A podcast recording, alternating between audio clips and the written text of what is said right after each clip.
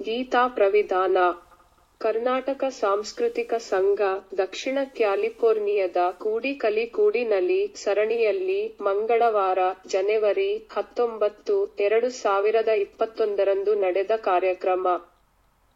ಭಗವದ್ಗೀತೆಯ ಸಾರ ಸಂದೇಶದ ಜೊತೆಗೆ ಗೀತೆಯನ್ನು ವೈಧಾನಿಕ ದೃಷ್ಟಿಕೋನದಿಂದ ಅವಲೋಕಿಸುವ ಪ್ರಯತ್ನ ಇಲ್ಲಿದೆ. ಒಂದು ಗಂಟೆ ಇಪ್ಪತ್ತು ನಿಮಿಷದ ಈ ಮಾತುಕತೆಯನ್ನು ವೀಕ್ಷಣೆಯ ಅನುಕೂಲಕ್ಕಾಗಿ ಆರು ಭಾಗಗಳಾಗಿ ವಿಂಗಡಿಸಲಾಗಿದೆ. ಭಾಗ ಒಂದು, ಸಾರ ಸಂದೇಶ. ಭಾಗ ಎರಡು, ವಿಧಾನ ಮತ್ತು ಗೀತೆಯ ಸಮಸ್ಯೆ. ಭಾಗ ಮೂರು, ಮನ ಒಲಿಸುವ ಕಲೆ. ಭಾಗ ನಾಲ್ಕು, ಕಾಲ, ಅವಕಾಶ. ಭಾಗ ಐದು ಪಾರ್ಥನ ಪ್ರಾರ್ಥನೆ, ಭಕ್ತಿ ಸಾಧನ. ಭಾಗ ಆರು, ಪ್ರಶ್ನೋತ್ತರ ಚರ್ಚೆ, ಹರಟೆ. ಗೀತಾ ಪ್ರವಿಧಾನ, ಭಾಗ ಎರಡು, ವಿಧಾನ ಮತ್ತು ಗೀತೆಯ ಸಮಸ್ಯೆ. ಇವತ್ತು ನಾನು ಮಾತಾಡ್ತಾ ಇರೋದು ಏನಂದ್ರೆ ಗೀತೆಯ ವಿಧಾನ, ಇದು ಹೇಗೆ, ಇದರಲ್ಲಿ ಏನೋ ಒಂದು ಮೆಥಡ್ ಇದೆ. ಅದಕ್ಕೆ ನಾನು ಗೀತಾ ಪ್ರವಿಧಾನ ಅಂತ ಟೈಟಲ್ ಕೊಟ್ಟಿದ್ದೀನಿ ಹೆಡಿಂಗು. ಪ್ರವಿಧಾನ ಅಂದ್ರೆ ನಾನು ಅದನ್ನ ಮೆಥಡಾಲಜಿ ಅನ್ನೋ ಒಂದು ಅರ್ಥದಲ್ಲಿ ಉಪಯೋಗ ಮಾಡಿದ್ದೀನಿ. ವಿಧಾನ, ಪ್ರವಿಧಾನ ಅಂತ. ಸೊ ನಾವು ಈಗ ಏನೇ ಒಂದು ವೆರಿಫೈ ಮಾಡ್ಬೇಕಾದ್ರೆ, ಕಂಡು ಹಿಡಿಯಬೇಕಾದ್ರೆ ಒಂದು ವಿಧಾನವನ್ನು ಅನುಸರಿಸಬೇಕಾಗ್ತದೆ. ನಿಮಗೆಲ್ಲರಿಗೂ, ಎಲ್ಲರೂ ಇಂಜಿನಿಯರು ಸೈಂಟಿಸ್ಟ್ ಆದ್ರಿಂದ ಈ ವೈಜ್ಞಾನಿಕ ವಿಧಾನ ನಿಮಗೆ ಗೊತ್ತಿದೆ. ಏನಂದ್ರೆ, ಮೊದಲನೇದಾಗಿ ಸಮಸ್ಯೆಯ ನಿರೂಪಣೆ ಡೆಫಿನೇಷನ್ ಆಫ್ ದ ಪ್ರಾಬ್ಲಮ್ ಬೇಕು. Definition is half the solution ಅಂತ ಹೇಳ್ತಾರೆ. Definition of the problem is half the solution so ಅದು ಬಹಳ ಮುಖ್ಯವಾದದ್ದು. ಆಮೇಲೆ ನೀವೇನ್ ಮಾಡ್ತೀರಾ? ಸಮೀಕ್ಷೆ ಮಾಡ್ತೀರಾ. ಈಗ ಪಿ ಎಚ್ ಡಿ ಮಾಡ್ಬೇಕಾದ್ರೆ ಇವು ಲಿಟ್ರೇಚರ್ ಸರ್ವೆ ಮಾಡಬೇಕು. ಏನೇನು ಆಗಲೇ ಸೊಲ್ಯೂಷನ್ ಇವೆ ಈ ಈ ಸಮಸ್ಯೆಗೆ ಅನ್ನೋದನ್ನ ನೋಡ್ಕೊಳ್ಬೇಕು. ಹೇಗೆ ಮಾಡಿದ್ದಾರೆ? ಆ ಸಮಸ್ಯೆಗಳಲ್ಲಿ, ಅವರ ಸೊಲ್ಯೂಷನ್ಗಳಲ್ಲಿ ಪರಿಹಾರಗಳಲ್ಲಿ ಕುಂದು ಕೊರತೆಗಳೇನಿವೆ, ದೋಷಗಳೇನಿವೆ, ಅದನ್ನೆಲ್ಲ ತಿಳ್ಕೊಂಡು ನೀವು ಮುಂದುವರಿಬೇಕು. ಆಮೇಲೆ ನೀವು ನಿಮ್ಮ ಸೊಲ್ಯೂಷನ್ ನಿಮ್ಮ ಪರಿಹಾರವನ್ನು ಒಂದು ಊಹೆ ಹೈಪಾಥೆಸಿಸ್ ಏನೋ ಮಾಡ್ಕೊಳ್ತೀರಾ? ಆಮೇಲೆ ಏನ್ ಮಾಡ್ತೀರಾ? ನೀವು ಪ್ರಯೋಗಗಳನ್ನು ಮಾಡ್ತೀರಾ? ಎಕ್ಸ್ಪೆರಿಮೆಂಟ್ ಮಾಡ್ತೀರಾ? ಅಬ್ಸರ್ವೇಷನ್ ಮಾಡ್ತೀರಾ? ದತ್ತಾಂಶಗಳನ್ನು ಶೇಖರಿಸ್ತೀರಾ? ಡೇಟಾ ಕಲೆಕ್ಷನ್ ಆಮೇಲೆ ಅದನ್ನೆಲ್ಲ ಪರಿಶೀಲನೆ ಮಾಡಬೇಕು. ಆಮೇಲೆ ಒಂದು ನಿರ್ಣಯಕ್ಕೋ, ಒಂದು ನಿಮ್ಮ ಅಭಿಮತವನ್ನು ಮೂಡಿಸಬೇಕು. ಅದು ಒಂದು ವೈಜ್ಞಾನಿಕ ವಿಧಾನ ಅಂತ ಹೇಳ್ಬೋದು. ಇದು ಗೀತೆಯಲ್ಲಿ ಹೇಗಿದೆ, ಇದೇ ತರಹನೇ ಇದೆಯಾ ಅಲ್ಲೇ ಅನ್ನೋದನ್ನ ನೋಡೋಣ ಇವತ್ತು. ನೆಕ್ಸ್ಟ್ ಶ್ಲೋಕ ಯಾರಾದರೂ ಎ- ಯಾರಾದ್ರೂ ಓದ್ತೀರಾ? ಅದು ಒನ್ ಪಾಯಿಂಟ್ ಟ್ವೆಂಟಿ ಟು ಒಂದು ಇಪ್ಪತ್ತೆರಡನೇ ಶ್ಲೋಕ.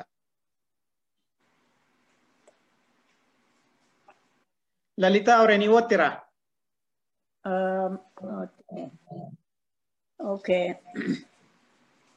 ಕದಲಿಸಲು ನಮ್ಮನೊಡನೆ ಇಂದು ನಿಂತವರು ಯಾರಿವರು ಎಲ್ಲಿ ನೋಡುವೆನು ಕಣ್ಣಿಟ್ಟು ಒಮ್ಮೆ ಯಾರೊಡನೆ ಹೊಣರು, ಹೊಣರುವೆನು ನಾನು? ಇದನ್ನ ಅರ್ಜುನ ಹೇಳ್ತಾನೆ. ಅವಂದು ಸಮಸ್ಯೆನೆ ಅದೇ ಇಲ್ಲೇ.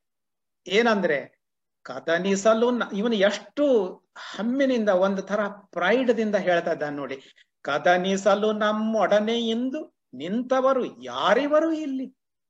ನೋಡುವೆನು ಕಣ್ಣಿಟ್ಟು ಒಮ್ಮೆ ಯಾರೊಡನೆ ಹೊಣರುವೆನೋ ನಾನು? ಇವ್ರು ಯಾರು ಬಂದು ನಿಂತಾರೆ? ಅರ್ಜುನ ಅನ್ನುವ ನನ್ನಂತಹ ಶೂರಾದಿ ಶೂರ ನನ್ನ ಜೊತೆಗೆ ಹೋರಾಡುವವರು ಯಾರಿವರು ಹ್ಮ್? ಆಮೇಲೆ ಹೇಳ್ತಾನ, ಇದು ದಿಸ್ ಈಸ್ ಅ ಪ್ರಾಬ್ಲಮ್ ಅವನ್ ಏನಂದ್ರೆ ego that is what is rep ಇಲ್ಲೇ ಇದೆ ಅದು.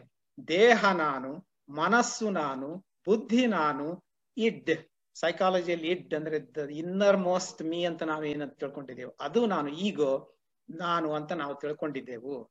ಅದನ್ನೇ ಕೂಡ ಇವನು ಕೂಡ ತಿಳ್ಕೊಂಡಿದ್ದಾನೆ. ದಿಸ್ ಇಸ್ ಫಾಲ್ಸ್ ಐಡೆಂಟಿಫಿಕೇಶನ್ ತಪ್ಪಾಗಿ ತಿಳ್ಕೊಂಡಿರುವುದು. ಅವನು ಆಮೇಲೆ ಏನ್ ಹೇಳ್ತಾನೆ? ಮತ್ತೆ ಅವನು ಕೂಡ ಧೃತರಾಷ್ಟ್ರನು ಹೇಳಿದಾಗೆ ನಾನು ಮತ್ತು ಪರಕೀಯರು ಅನ್ನುವ ಒಂದು ಭಾವ ಇಲ್ಲಿದೆ. ಅದಕ್ಕೆ ಹೇಳ್ತಾನ, ಹೇಗಿರಲು ನಾ, ಹೇಗಿರಲು ಏನು ನಮ್ಮವರೇ? ಕೊಲ್ಲುವುದು ತರವಲ್ಲ ಅಂತೆ. ಸಾಯಿಸಲು ನಾವು ನೆಂಟರನು, ಸವಿಯುವೆವು ಸುಖವನ್ನು ಎಂತು. ಇಲ್ಲೇನ್ ಮಾಡಿದ್ದಾನೆ ಒಮ್ಮೆಲಿಗೆ ಅವನಿಗೆ ಶಾಂತಿವಾದಿ ಆಗಿಬಿಟ್ಟ ಹುಟ್ಟಿದವ ಕ್ಷತ್ರಿಯ. ಹಿಂದ ಹಿಂದ ಯಾರನ್ನು ಕೊಂದಿಲ್ಲ ಅಂತ ಅಲ್ಲ. ಒಮ್ಮೆಲೆ ನೆಂಟರನ್ನು ನೋಡಿ ಈಗ ಎದುರುಗಡೆ ಶಾಂತಿವಾದಿ ಆಗಿಬಿಟ್ಟ ಆಮೇಲೆ ಅವನು ಹೇಳ್ತಾನೆ, ಸುಖ, ಸವಿಯುವೆವು ಸುಖವನ್ನು ಎಂತು? ಅಂದ್ರೆ there is a desire here ಇದನ್ನ ನಾವು ಯಾಕೆ ಮಾಡ್ತಾ ಇದ್ದೇವು ಅಂದ್ರೆ, ನಮಗೆ ಸುಖ ಬೇಕು. ಆ ದೃಷ್ಟಿಯಿಂದ ನಾವು ನಮ್ಮ ನೆಂಟರನ್ನು ನಾವು ಕೊಲ್ತಾ ಇದ್ದೇವು. ಆ ಡಿಸೈರಿಗೋಸ್ಕರ ನಾವು ಇದನ್ನ ಕೊಲ್ತಾ ಇದ್ದೇವು. ಇದನ್ನ ಮಾಡ್, ಮಾಡುವುದು ಸರಿಯಾ? ಅಂತ ಅವನಲ್ಲಿ ಸಂದೇಹ ಉತ್ಪನ್ನ ಆಗ್ತದೆ. ಇದು ದೊಡ್ಡ ಸಮಸ್ಯೆ ಆಯ್ತು ಅವನಿಗೆ. ಸೋ ಮಚ್ ಕನ್ಫ್ಯೂಷನ್ ಬೇರೆ ಬೇರೆ ನುಡಿಗಳಿವೆ ಒಂದನೇ ಅಧ್ಯಾಯದಲ್ಲಿ ಅವನು ಅದನ್ನು ಹೇಗೆ ಎಕ್ಸ್ಪ್ರೆಸ್ ಮಾಡ್ತಾನಂತ ಆಮೇಲೆ ಕೊನೆಗೆ ಅವನು ಹೇಳ್ತಾನೆ, ಇಷ್ಟು ಶೋಕದಿಂದ ಅವನು ತುಂಬಿ, ಆ, ಕೊನೆಯ ಮಾತನ್ನು ಹೀಗಿದೆ ಅದು.